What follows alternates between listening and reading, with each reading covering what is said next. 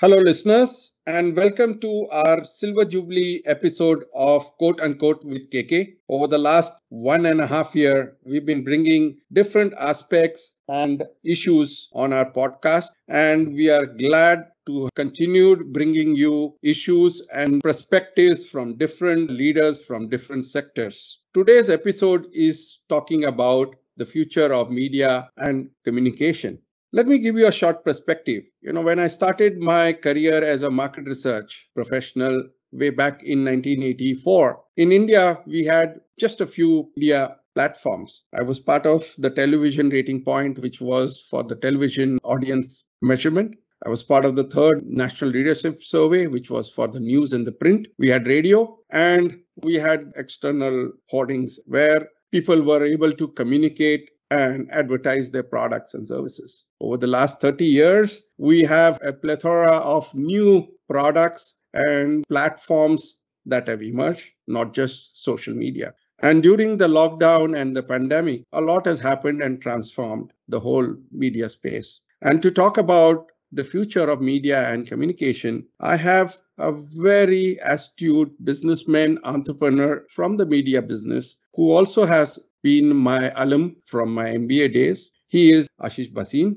the chairman of Dentsu India and CEO and managing director of Dentsu Asia. His profile reads as follows. Tasked to expand the global footprint of Aegis Media in India, Ashish joined the London headquarter media and marketing conglomerate in June 2008. He built Dentsu Aegis Network, DAN India, from a 50 member team to a 3,200 member powerhouse. Now it is the second largest advertising and marketing communications group in India, overturning for the first time the existing rankings, which has historically been in place for over 80 years. I'm sure he'll talk about his experience in our podcast as well. His vision of building a digital first agency and his one P&L philosophy has proven to be extremely successful. His strong focus on key growth opportunities has resulted in several consecutive years of revenue growth for the business. He has recently been appointed as 2021 APAC Effie Award chairman. He has served as head of jury for the Asia Pacific Effie Awards 2017 and has served on several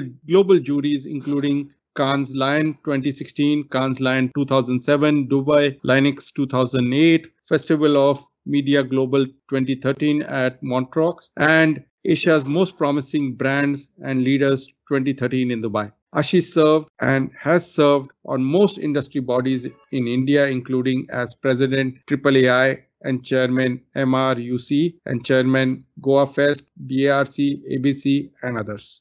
He has won awards he has also been titled the Game Changer 2019 by Media News for You. He was selected at MXM's Media Person of the Year 2016. He is also the recipient of the Business Excellence Award for Media CEO of the Year India and Chairman of the Year India 2013, 2014, and 2015 at UK's Business Excellence Award. He has received the Indira Gandhi Super Achiever Award 2003 and was also adjudged the Media Marketer of the Year at the Brief Media Awards and was Dentsu Aegis Network Star Performer for the year 2017. Conferred with a PhD for outstanding contribution to the advertising and media industry, Ashish has like me, spent his whole lifetime in this whole business of media and has lived through this whole transformational journey of new media platforms, advertising, and communication. And it was righteous on our part as well because we are content creators for different platforms as to understand how this whole space is going to shape up post pandemic. So, welcome to our podcast show, Ashish. It's pleasure having you and thank you for consenting to talk about. Very happy to be here, Kapil, and look forward to a nice, engaging discussion. And yes, in the 33 years that I've been in advertising, the one thing that I can tell you is that if you were to put someone in, let's say, a time capsule then and bring him or her out now, they would definitely not even recognize the industry that we're talking about. So there has been significant amount of change, particularly in the area of media and particularly in the last five to 10 years.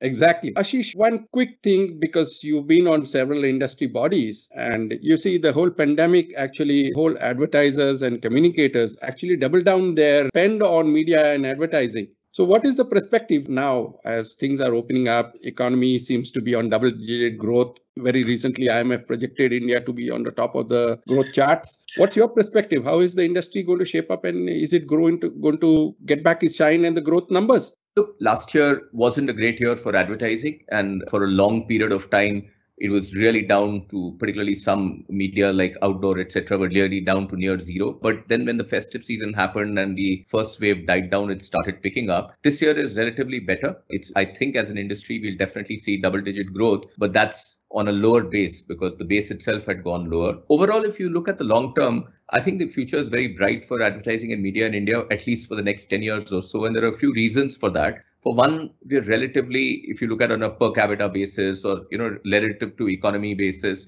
we're not we're underrepresented, and therefore the only way it has to go is up. The second thing, I'm very bullish about India for the next five to 10 years. I think there is a lot of potential for growth. The macroeconomic indicators seem to be right. Investment is now coming in. Rupee has been pretty steady. Monsoons have been good for two or three years in a row. And, you know, we underestimate the impact of monsoons, but those are really, really very important. So to me, it looks like that all the stars seem to be getting aligned and that should portend a good future for us. Of course the unknown factor in this still is that what if there is a third wave of covid or something unexpected that happens and and that's one can't really rule that out. But other than that if you look at a medium term or a long term perspective i think indian economy will do very well and generally when the economy does well advertising does, tends to do even better and obviously, we have our bull market champion presenting to the finance minister, stating Apna time aayega. And on that theme, our next podcast is with Dr. Jagdish Sheth, who's going to talk about the triad and the role of India in the new world order. So that's the perspective that we will be bringing on our next podcast as well. Moving on, uh, Ashish, I wanted to now understand, given that the whole media industry or the media has got so you know fragmented and there's a whole wave of digitization that we have seen during the pandemic. What, according to you, are you going to bet on platforms for your uh, for the buck for your clients? Look, I think the trend on digital was already there before the pandemic. It was quite digital has been the fastest growing medium in India for the last four or five years, right? Albeit on a much smaller scale. So traditionally, for the last 20, 30 years, the largest medium has been television print has been a close second. And over the last few years, digital built itself up to the third medium, but it was growing much more rapidly on a smaller base. Now, what the pandemic has done, I don't think it's necessarily created new trends. I mean, it has created some new trends, but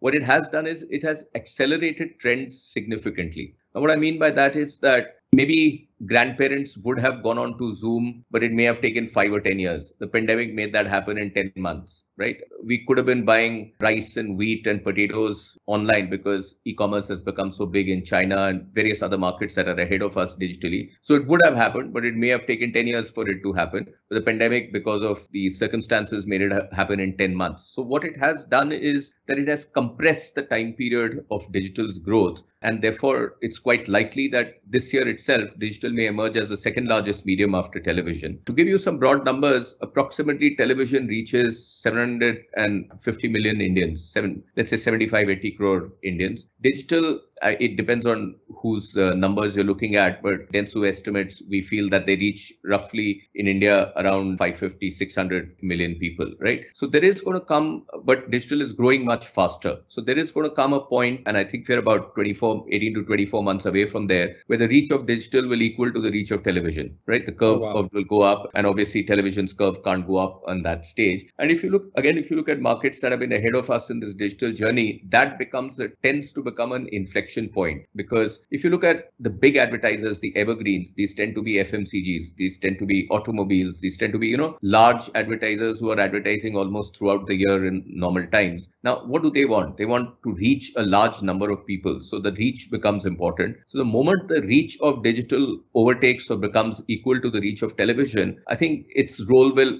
further not that it is less or not that it is underestimated today but it will come under further further impetus on that. So this change that we've been seeing over the last few years, accelerated by the pandemic, I feel in the next two or three years will continue and get even further accelerated because prices of data are so low in India. Penetration of digital is improving, handset prices are falling, bandwidths are improving, etc. So I think that's a that's a very clear trend that I, that I think is going to happen over the next few years. Ashish, I must commend you as an entrepreneur and as media professional. You foresaw this whole digital wave way ahead of the other peers of yours. And you went ahead and made so many acquisitions around this space to prepare your venture and your agency to be able to be way ahead of the competitors. How did you imagine or reimagine this whole transformation coming across? Because when I met your, some of your India leadership, they were presenting to me a whole host of acquisitions and a bouquet of very specialist digital media assets that you acquired, not just in India, uh, but abroad. What was your vision and how did you set your journey ensuring that you are in all aspects of the digital media space? Look, that has really worked out very well for us, particularly in this time of the pandemic, because while all the other media really suffered, digital, I would say, suffered relatively less or, or actually didn't suffer in some cases. It actually benefited in some cases. So that did indeed help us. But you sometimes look smarter and more strategic in hindsight than otherwise. There was, like they say, necessity is the mother of all invention in some ways. So I was coming into the market 80 years late. My competitors, WPP, IPG, when I was bringing Aegis into India, which then became Dentsu Aegis into India, at that stage, they were huge. They were behemoths on that. And for the last 80 plus years, the number one and two ranking in India had not changed. Since the right. advent of WPP, through what was then Hindustan Thompson, now yeah. JWT. I think that was in 1920s, 29, if I'm not mistaken. And IPG came in through Lintas, which was in 1939. And I was coming in 2008, just after Lehman Brothers had happened, right? So if I continued doing, and I had 30, 40, 50 people, these people had 10,000 people or thousands of people, etc. Now, if I had continued doing and trying to take them on on their terrain. And they were all very happy contented and doing very well in making a lot of money out of television and print because those were the two largest medium. My chances of survival would have been less. And the second bit was that when i was looking since i was looking after southeast asia what we then called as south asia which included southeast asia and south asia greater south i could see that digital was growing much more rapidly and it was a matter of time it was going to come into india. The trend to me was very clear. And so i said this is an area where we can establish leadership even though we're relatively late because everybody is new in that area. Digital in itself was in its nascent stages. So we first focused on performance marketing. We acquired a company, then the largest search company called Communicate2, founded by Vivek Bhargava, and we made it into iProspect and that made us leaders in search and performance. And then on the back of that, we grew Isobar and we acquired other companies like WATConsult, who were leaders in social media and, and so on. And like you said, complemented the bouquet by bringing in expertise. So some expertise we grew, some expertise we acquired. Uh, we could have grown those, those as well, but it would have taken me five years to set up a performance marketing company of that scale and size. And since the biggest partner was available and our chemistry matched and our and it and it made good business sense we thought it was better to partner them. So some were partnerships some were organically done. We went very heavy in digital and in before the pandemic in 2019 the market was about 18 19% digital. We were even then getting 50% of our nearly 50% of our revenues. So we were two and a half times ahead of the market in terms of percentage of that. And when the pandemic happened, that did stand us in good stead. Of course, equally there were other parts of our business which were, you know, businesses like out of home, like events, etc., which were impacted like rest of the world was. But having a higher sort of preponderance on digital did help us out a lot in that period. You know, in some of our circles, you are called the man who saw tomorrow, oh, well, the digital tomorrow. Now, on this topic, I just want you to give me the future. What are those digital platforms that you are going to really bet on? Is it going to be WhatsApp? Is it going to be social media, Twitter, Facebook types? Or is it going to be the OTT? Or is it the video on demand? Or the chatbots? Or AR, VR platforms? Or the online digital print and the digital platforms? What are the ones that are you going to really bet on in future?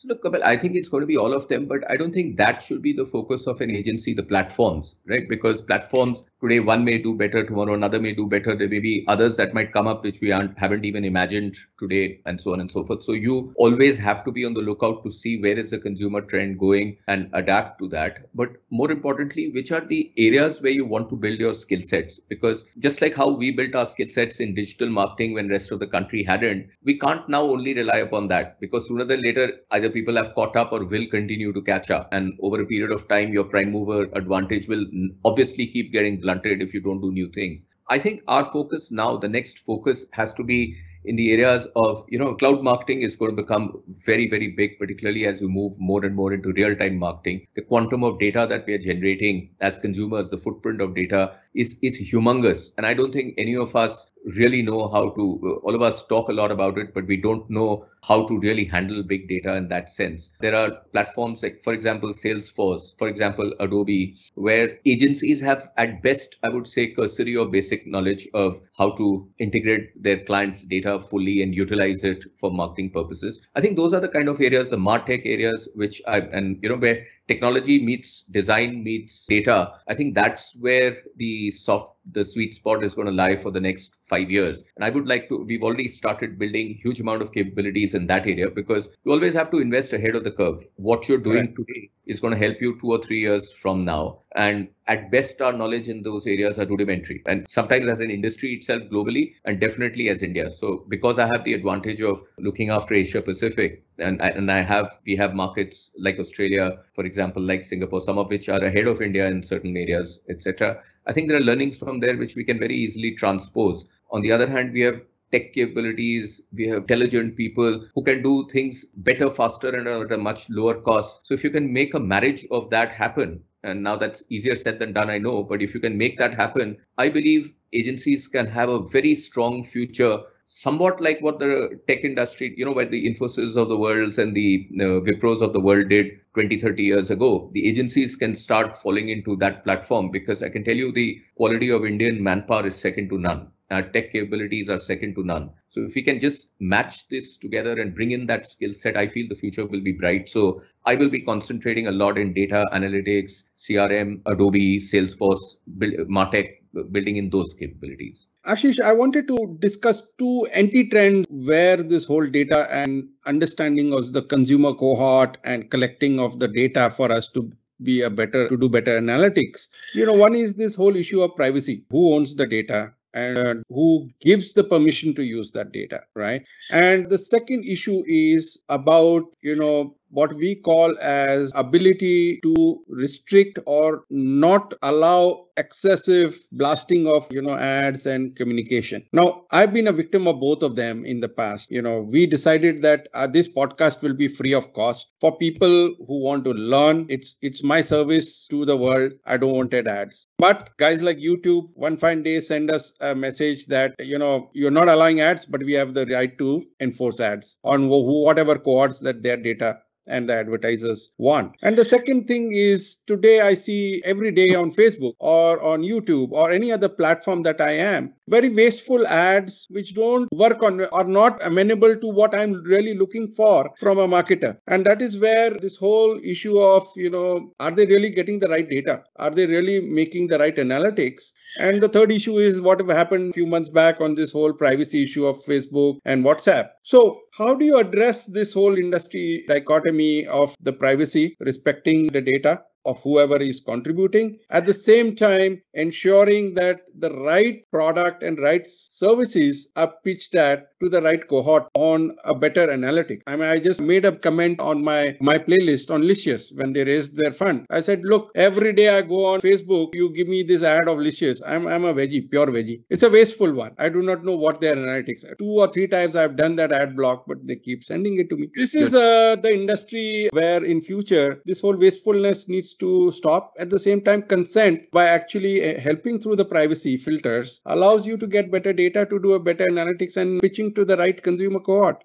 I think you're raising very important points. And I think privacy is really, really fundamental to this. And you have to respect the privacy of the consumer, irrespective of the brand, irrespective of the platform. And I personally feel that going forward will be more and more into permission based marketing. And, and I think that even that permission based marketing will evolve with better use of technology. It's not going to be that somebody just sends you a laundry list of terms and conditions and you have no option but to click on it. And therefore, then you've given away all your permissions. I think there'll be with new laws coming in, with new pressures coming in, there'll be a refinement of that process as we go by. At one stage, there was nothing. Then there's been something put into it. But I, and I, I think it's part of a journey where it's got to be refined even more. Laws are getting stricter. I mean, started with GDPR. The law that India is proposing, you know, one thing about India is that we swing like a pendulum from almost having nothing to literally, if you actually follow the law to the letter, proposed to be there not only will you be able to do nothing you'll, you'll again be able to do nothing because because it's it's it'll take you to that level. So the answer probably lies somewhere in the middle. It lies with giving the power back to the consumer back to the viewer or the audience so that he or she can choose what is it that they want to share in what context with whom. And that i think a lot of technology will have to be used because the scale is now so big to ensure that it's easily done even today you can actually prevent a lot of your data from being used etc but the process is so complex and sometimes so cumbersome that a layperson does not even know it or even if knows it will not bother to to do that so i think that that's going to evolve over a period of time now talking about wastage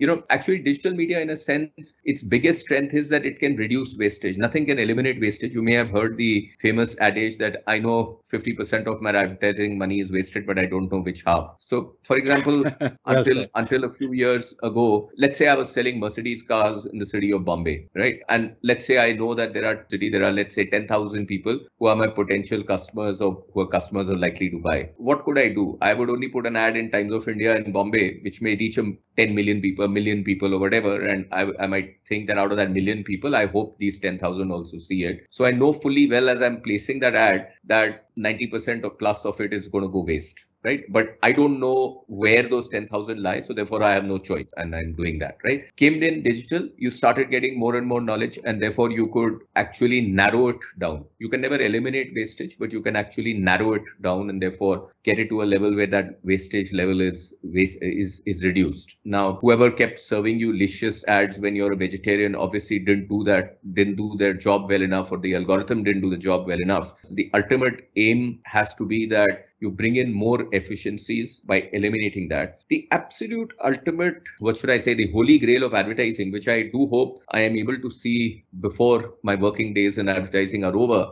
is that if I want to give an ad to Kapil, I give an ad to Kapil, right? So it's one to one. And the power of one the power of one, but that to a large extent you still can if you if you really because particularly if you look in the West, there's a lot of PII, personally identifiable data available. So you have to rely less and less on deterministic data. And so therefore it is theoretically possible to at least do that or to narrow it down significantly. But there is another twist to that. The thing that we underestimate the most in advertising because we're always talking media money is the power of creativity, right? I may serve the ad to you, but it may just leave you untouched. I may have reached you, but it may not do anything for you. On the other hand, I may make an ad which you may actually go out and search for that ad and it might significantly influence you correct? So the creative that will appeal to Kapil may be different from a creative will appeal to another person who may be in the same economic class same income group same socio-economic status whatever the usual old ways of classification that we used to use. They may be almost identical individuals but no two individuals are identical. I mean you may like green i may like blue. It's as simple as that. So the other part of this is not just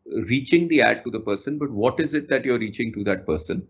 And I think that needs a lot of AI, ML development, which will happen over a period of time. And a lot of tools. For example, we've got people, our data people who are working on making sure that you're able to, I am able to reach an add to Kapil which Kapil likes. If he's a vegetarian, if he reads a certain type of books, I now know have a lot of knowledge about Kapil because if I've analyzed my data well, I know which, you know, it's it's almost scary the kind of digital footprint we leave. I know which movies you watch, I know which books you read, I, I know what kind of websites you go to, I know what you buy, I know what you don't buy, and so on and so forth. So I can actually paint a very good picture of Kapil. When I say paint, I mean painted through data, a very good picture of Kapil. And therefore, if I can not only reach the ad to Kapil, but craft that ad so that it is appealing to Kapil as an individual, that is the holy grail of advertising. And we're, we're taking steps on the media side. I think we've got somewhere there. On the creative side, we still have a long way to go. But once we get to that, that's when, you know, the point you spoke about reduction of wastage. I can't say elimination. I think that that will be a good day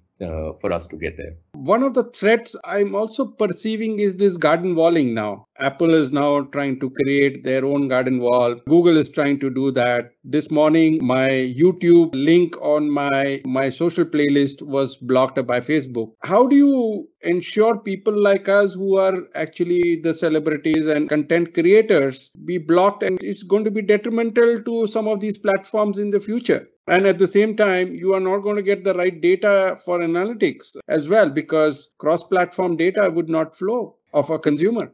Which is why, for any client now, first party data becomes most valuable. And Correct. what will amaze you is that very large clients, which are multinationals, very advanced clients, their own left hand doesn't know what the right hand is doing. I mean, let's say if they have a real estate business or a hotels business or an FMCG business, etc., as as different wings, they are not yet being able to bring it all together and utilize it to the best of their ability. Even large conglomerates, you know, who should have all the resources and all the capabilities, are still not being able to do it. And I think as time goes by, the importance of first party data, particularly as more and more as the walls of the world gardens go higher and as privacy laws become stronger, etc., the value of that first party data will become huge. So, you know, we have some companies which are and, and some services which are really so large that they touch millions and millions of consumers. Think of Indian Railways. Think of all the telecom companies. Think of some of the large FMCG companies. I mean, they they probably have many millions and millions of people who they are with a periodicity, regularity getting in touch with. Maybe every week, sometimes every day, sometimes every month, etc. So there's a huge amount of first party data that clients can start cleaning up, analyzing, and using much better than what they are, so that their dependence becomes less. Equally, there will also be sanitized versions of legitimately available data which you can then pool together. Data pooling will become more and more of a. I mean, look look at how many banks are there, how many insurance companies are there, how many mutual funds are there, and how much of data do they have now in a sanitized way, if without without sort of leading it to an individual with compli- compliant with all laws, if you were able to have cohorts formed from there or buckets formed from there, that can be very valuable data to that industry itself, as well as to people from that industry who want to reach their consumers or understand their consumers better. So I think going forward, there will be two big trends. One is that the first party data will become very more and more important. Second thing is data pooling, data cooperation or collaboration across maybe across industries will start becoming key. And the third thing is the walled gardens themselves will keep trying to find ways how they can gather, how their garden can become larger. So the garden in itself starts becoming kind of a universe. So, you know, if you look at an Amazon, how many transactions must be happening there? How many people must be going there for watching video and, and for finding out more about products? So the quantum of data each of these people is going to sit on as time goes by is going to in itself become a universe or and an ecosystem of sorts. So we're clearly heading towards that trend. And my advice to all clients always is that give a lot of emphasis to your first party data. The, you need to make that investment now. Data is a perishable commodity. And Correct. if you make the investments just now your learning curve is not going to build up. And 3 years later when you do decide to do it you'll find yourself way behind some of your other competitors who have who would have taken a lead over there one last question on this issue, and then we'll move on to some other issues as well. We've got a whole list of issues that we want to discuss. Is personalization. Today, whether it's the advertiser or whether it's the platform or agencies like you, there is a research that we were going through, and it says that only 30% of the current communication is personalized. You know, it's like the email where, you know, you just put a header, uh, Dear Ashish, and then the same thing, but there's that sort of personalization that's happening in our digital media and communication. How do you think that we can build up this personalization that I, as a consumer, feel empathy towards the messaging and the communication that's coming towards me? I haven't read this research, but I think it is hugely exaggerating if it says 30% of the communication is personalized. My view, it'll probably be less than 10%. It'll oh, okay. so it's even worse.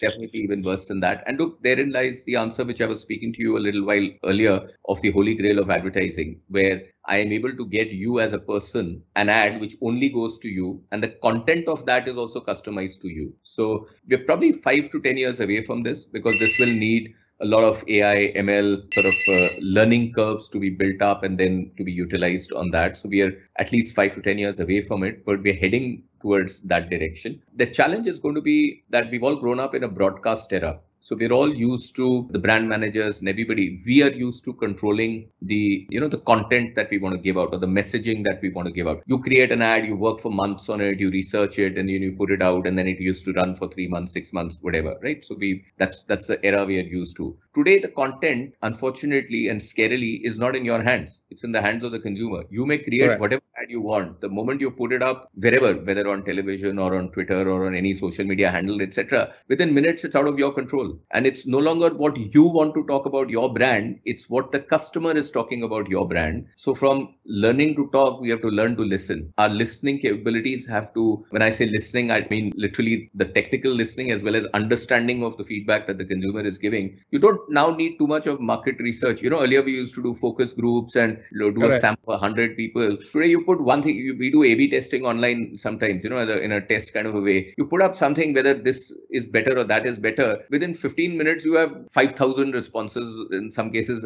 100000 responses right? So it, it's almost becoming real time. And that's where as we and we, we can talk about this a little later as we move more towards a real time marketing scenario we'll also have to get into real time listening scenario. And that's the scary part. I think marketers agencies professionals like all of us are used to talking more and listening less. I think we have to unlearn a lot and relearn that very quickly you know, just to add to it, I invested in a startup which was doing customer transmigration, a platform which was using AI, ML, and a whole host of things, was able to use chatbots on different platforms because of the preparedness of the advertiser not there to interact with the consumer 24 by 7 on different issues. And that's where the intelligence of our system played on it and was able to have a conversational interaction. And that's what I was also asking is, is that sort of personalization very near or it's still in a distant future?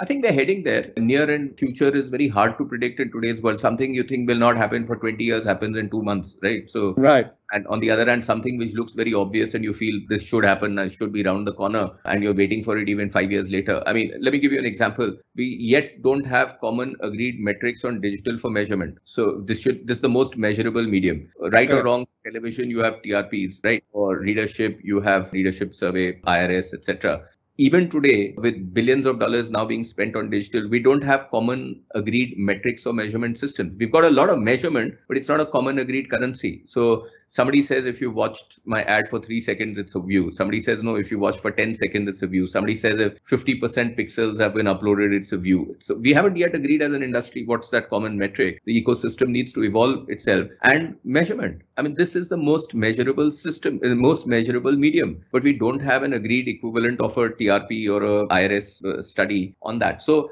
to my mind, this is very obvious. It should have happened five years ago. But five years later, we are still debating and discussing that. And maybe five years later, we'll from now also we might still be debating and discussing. So it's very hard to predict what will, how soon or fast it will happen. It, it always surprises you. But I think that's the direction of travel for sure. So obviously, I'm sure you're going to take the leadership in at least evolving certain standards of what the measurement, what the I, consumer metrics are going to be. I have unsuccessfully championed that for a while. But one thing I've realized about us Indians is that we love to talk. We're, you know, that argumentative Indian is a right phrase to describe us because we want a Ferrari from day one. We may not even have a bullock cart to get it off the road. But my whole thinking and my whole sort of plea to my colleagues in the industry always is okay, let's get a basic car going and then we'll figure out how to make it a Ferrari. Let's not try to build a Ferrari from day one because then we'll never get off the ground. And that's exactly what's happening. We're because we're so intelligent and so knowledgeable and know the best of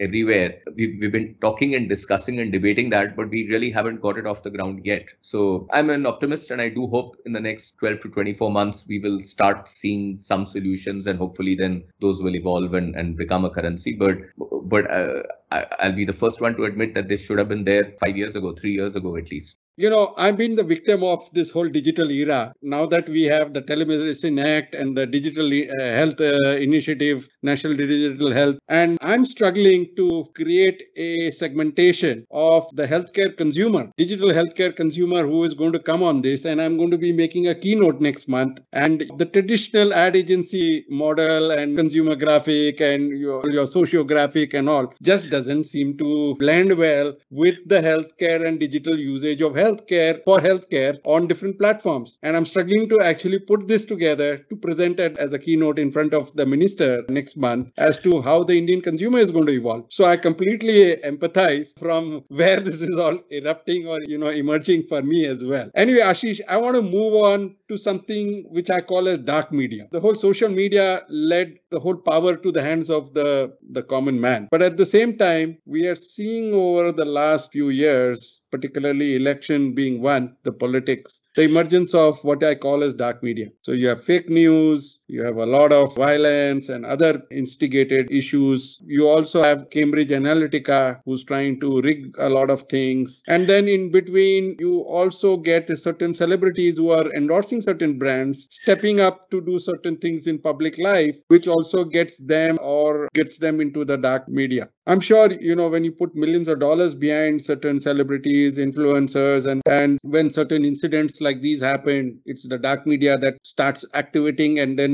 the real media and the real consumer starts putting their backlash, and it affects the brand, the identity of the celebrity or the influencer.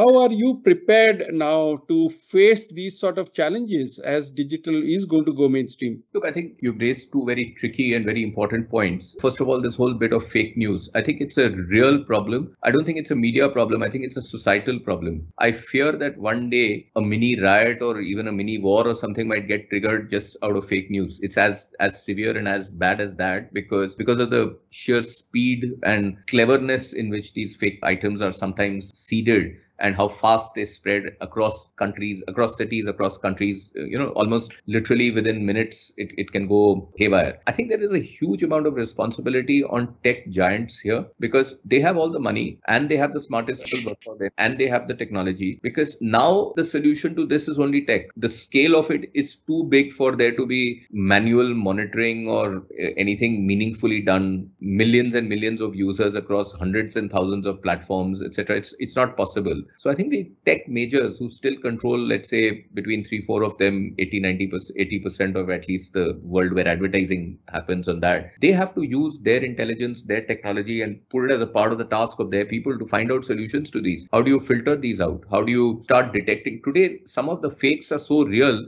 that you can't, I mean, a layman will never be able to make out whether it is real or it is fake. If you don't self regulate yourself, that will force the governments to start regulating you. The moment that happens, happens, then you start crying that look, there is censorship, there is no freedom of speech, this and the other. So it is upon the industry itself, the ecosystem itself, to self-regulate itself, to use the technology that it has, to start. Again, you may not be able to eliminate, but at least minimizing these to the extent which is possible, right? The bit on influencers that you use, I think it has many facets to it. Influencers do have a very important role because they connect the brand to the consumer. If they're credible, they bring in credibility. They're able to lend their personality to the brand. So there are a lot of advantages, but equally, they now carry certain responsibilities. I mean, ASCI's code has made it clear that at least basic due diligence they've got to do on the product that they are supporting or promoting, etc. So some responsibility has gone on that. Again, there you can't go overboard. You can't expect an influencer to know the technical aspects of production of a product, whether it is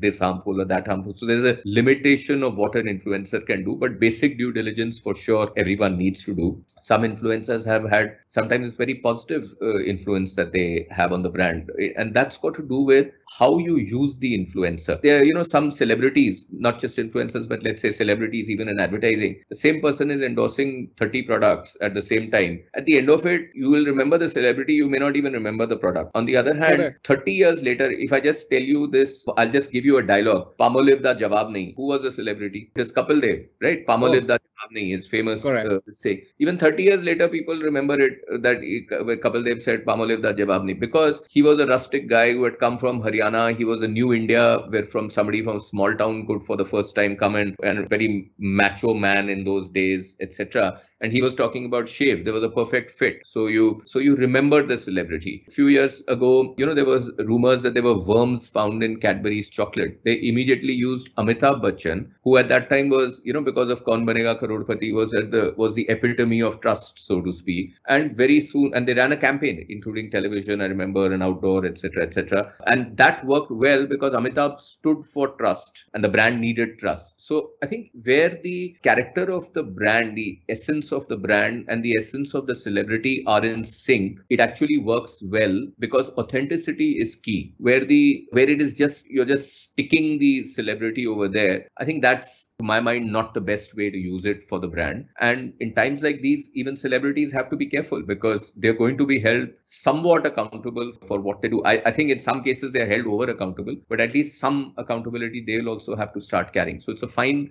mix and balance, and it's not something. It's not like the same panacea, uh, the same medicine for every ailment. It's it's a horses for courses solution that you've got to find. In fact, I guess uh, Amitabh and KBC are into another controversy for his own personal statements in social media. True. So the whole trust factor is now eroding as well and it's a it's an ever evolving thing you know. I remember a few years ago sachin tendulkar had just retired from cricket i think. And he was traveling somewhere and his baggage got misplaced by british airways in heathrow. And so british airways may have spent let's say a few hundred crores before that advertising in india over the last 10 20 years or whatever. And you know very respected brand indians hold british airways in high esteem. And Sachin lost his bag and he tweeted something that, you know, I mean, he threw my kit bag is gone, my bag is gone or something, whatever. And within minutes, a bot or some somebody somewhere said, please give your name, profession, what do you do, etc., etc. You know, one of those standard responses. He tweeted that also. And within literally minutes, all over the world, about a million tweets or retweets, etc., had happened asking Sachin Tendulkar, what's your profession, what do you do, and so on and so forth. So all the credibility that British Airways might have built over the previous 10 years, spending 100 crores or more in advertising, can get eroded within 15 minutes by one tweet. And that's when I say that the conversation is no longer in your hands, it's in the hands of the consumer. And you've got to learn to listen and you've got to learn to react real time on that. And maybe there was nothing wrong with that response. I mean, if a customer writes in, you ask, what's your name, what do you do, etc. But that's where intelligence artificial or otherwise comes in that who are you asking that question to? Right? So so it's, it's a very scary world because because it's out of your control. And i think marketeers are grappling with that because they're used to being having their communication entirely and 100% in their controlled well crafted well formulated put out in the way they want to put it out. That luxury unfortunately no longer exists in fact, I have had a very different experience on a celebrity which endorsed certain cosmetic brands, couple of bank and a couple of other products, including an airline. And this person actually ended up before the promotion of the film on a JNU platform. And people started bashing the brand, saying you should remove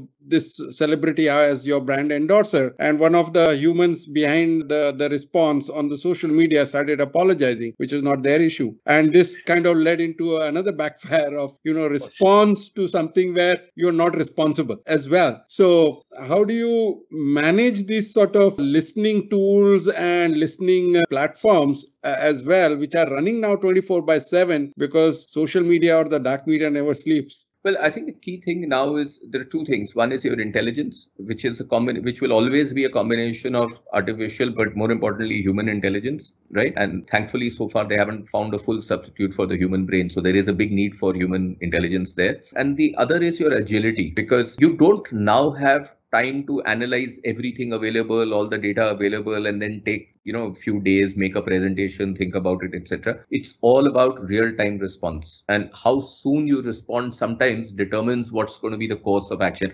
Sometimes just a simple sorry is a response you need to give but when do you give it and how do you give it is the most crucial thing. Sometimes you have to clarify your point of view. At the faster you are able to do it in a more intelligent and articulate manner that you're able to do it the better it is. Sometimes you have to show sensitivity to an issue. Sometimes you have to just withdraw what you're doing if you think you've made a mistake and so on and so forth right? So it's the intelligence plus the speed of response that's going to become key. And again, it can be positively used. The best example of that was Oreo. You know, in, a few years ago in the Super Bowl finals in the US, the lights went off, which is something unheard. But within a few seconds of that, they were able to bring out an ad, which was amazing how they did it because nobody who would have expected lights going off in a, in a Super Bowl, right? Where it said that don't worry, you can dunk your Oreo, something to the effect that you can dunk your Oreo even in the darkness and have it or whatever. But it was playing on that light going off. From the situation. instantaneous instantaneousness of it and that became viral and the whole world i mean sitting here in india all of us within minutes saw it and so on and so forth. Now the same quip you had made 24 hours later it's lost. It's over. It's the timeliness of it which does it. So the world is now about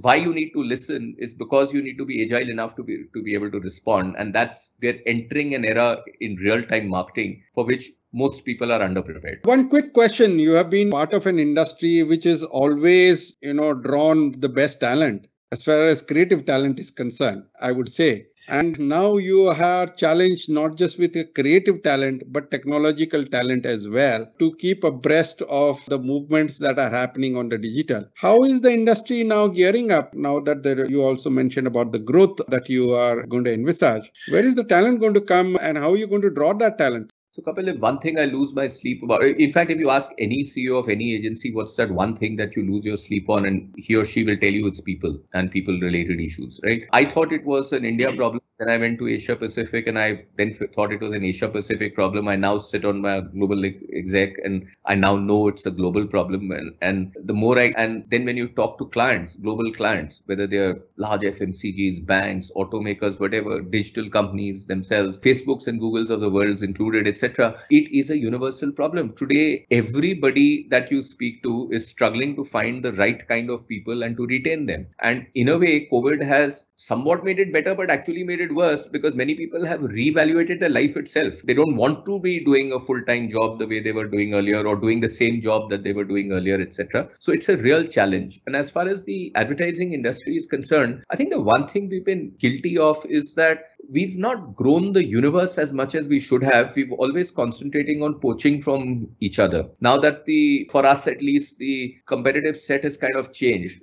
We're no longer WPP, IPG, etc. Of course, we compete with in some areas, but in many areas, our competitors now I'm finding our people are leaving or we are hiring from both ways from an Infosys or a Cognizant or a TCS or a Deloitte or a Accenture, etc. Right. So the whole world with whom you're competing is also undergoing a change we're not well prepared enough as an industry on that. And the attrition rates you know we used to pride ourselves as a company that our attrition rate is lower. In india today attrition rate in digital is over 50% Correct. over 50% have a new agency. If you see any of the results declared by the majors whether it is infosys or wipro or any of them uh, you'll see that their attrition rate quarter to quarter is going up. Every quarter it's going up right? So it's an unprecedented talent shortage on the one hand and coupled by the fact that that we haven't we have ourselves to blame because we've not concentrated on growing talent perhaps as much as we should have. So we've we've kind of compounded that problem. And that's going to be our biggest challenge for the next few years. Now partly for the rest of the world we're trying to do offshoring wherever possible. A lot of intelligent people very well qualified relatively cheaper often in pricing etc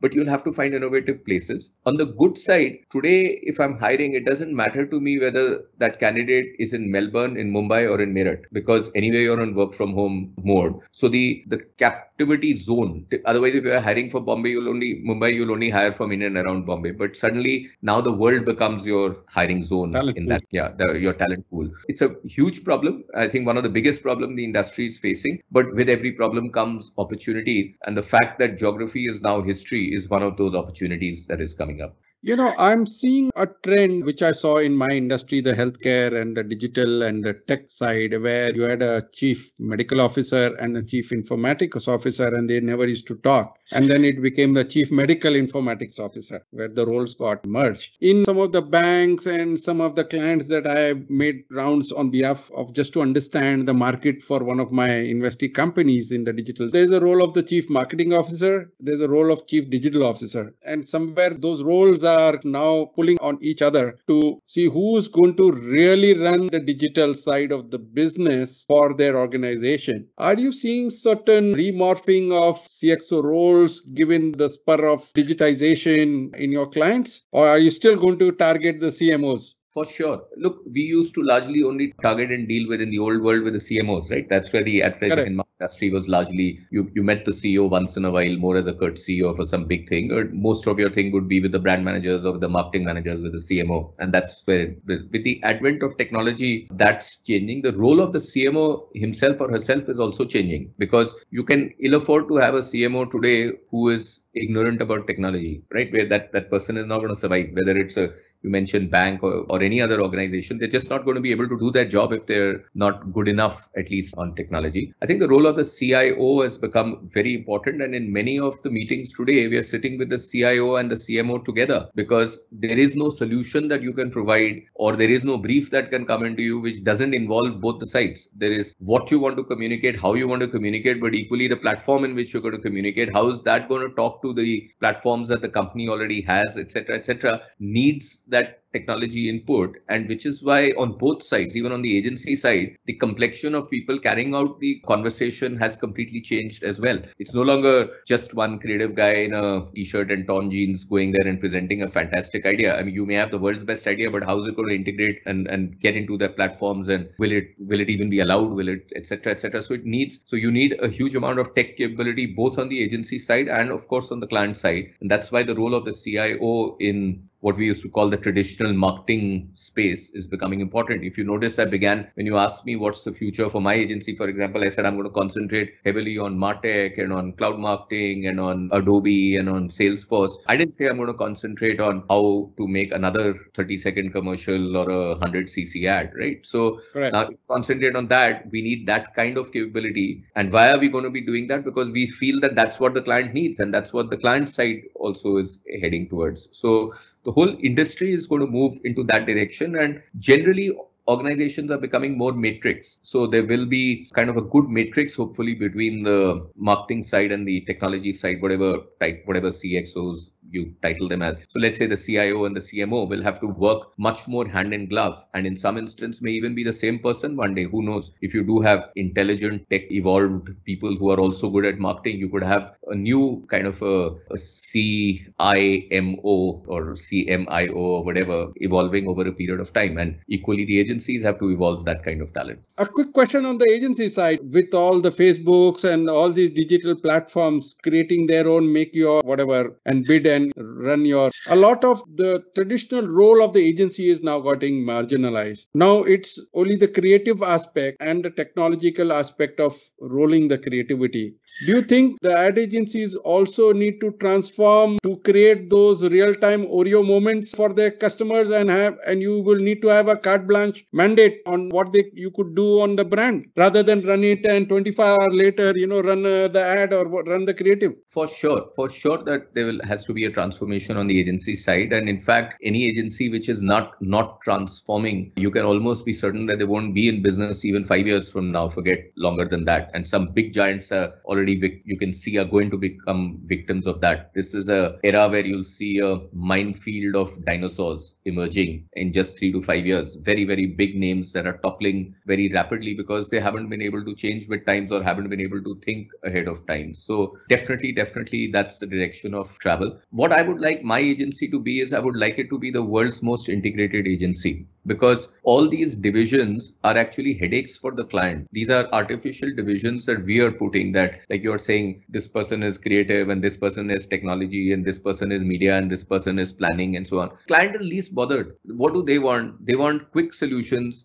they want it at a reasonable price and, and they want good people working on their business. That's all they want. It's very, very simple. 33 years ago, when I joined advertising, it used to be very integrated. One day, as a account executive on lever business, I would go and get a brief on media. Another day, I was getting a brief on creative. Third day, maybe on PR or whatever. And you came back and briefed the appropriate person, and you were sort of responsible for making that happen. Over the years, media fragmented, then everything else, PR fragmented, events fragmented, outdoor fragmented, digital came in, everything else fragmented, etc., etc. right? So I think now the whole circle is going back in some ways, and you definitely need the specialisms. You cannot go back to an era of generalisms, but you need all those specialisms to come together so that the client is not fighting silos, but you're able to give one solution under one window, which is where I am a big believer in one PNL or one Dentsu as we call it. And our ambition clearly is that we want to be the world's most integrated agency. And I think that's really the future integrated, but integrated with the right skill sets, which you're able to bring in, you know, and solve the problem rather than sell your silo. I think that's the biggest challenge in front of agencies. And whichever agency cracks it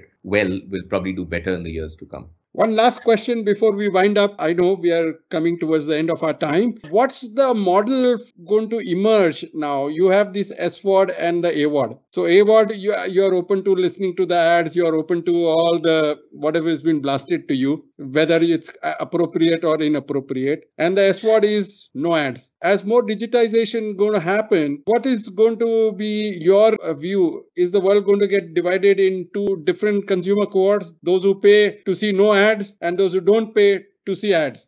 Look, the good thing in India is that it's never either or, it's always and. There'll be enough people, even if there's a relatively small percentage, there'll be enough people in the S word camp as well as in the A word camp. So you don't have to worry about that from an India perspective. Generally, it's hard to get too much of subscription generally because people are used to free content in India. Of course, you have Netflix and of course, and, and all of that is now changing to an extent. But you know, that's still 3%, 5% of the country. I've yet to see it. The payment for content in, in any significant manner, I've yet to see it percolate down the, you know, as you, as you go down to, let's say, the 60%, 70%, 80% level. It's, I, I find it very noisy, but restricted to the top 5, 10%. I have no evidence to see that it will go with that level down. So I think for a long time, AVOD will be very important, at least in terms of numbers. But having said that, even 5% of that consuming class, 5% of India, that consuming class is probably bigger than the consuming class of Europe or US or whatever, right? So both are going to be very, very important and fairly significant in number. But the larger numbers for quite some time will be in the AVOD area slowly the S word will start, will continue to grow. Ashish, one last personal request. You know, content creators like us do a lot of things. And what's your message to content creators like us that we are pally with not just the platforms, but people like you as well, that the right messages go to the right cohorts? We also struggle Look, I- with that same disease, by the way.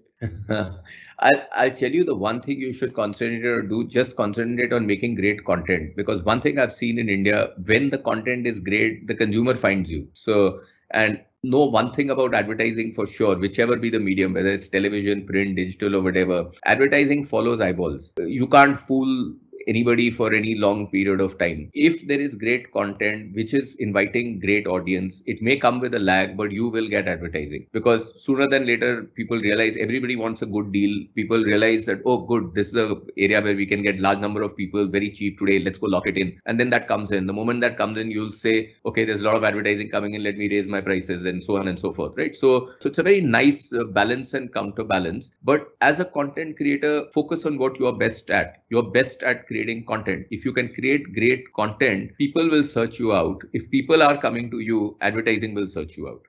Thank you so much for that piece of advice. I would like to mention for our season three, there is going to be a message out in the media very soon. I guess even as soon as we end this podcast and make it live. Before I go, I'd like to thank Ashish. As always, you make us proud, our alum proud. You've been one entrepreneur who has seen the future and really betted on it. I guess you are going to be the next Balki of rediffusion who moved into tech and in the first round of internet uh, era. I guess you're going to be the next Balki who's going to be there in the digital era. And I really wish you all the best and success for your initiatives that you've taken to be one up ahead. And before I go, I'd like to thank our sponsors, our team that has made it possible, and look forward to having you on our next podcast, which is on India and the Triad with Dr. Jagdish Sheth. Thanks and have a nice day.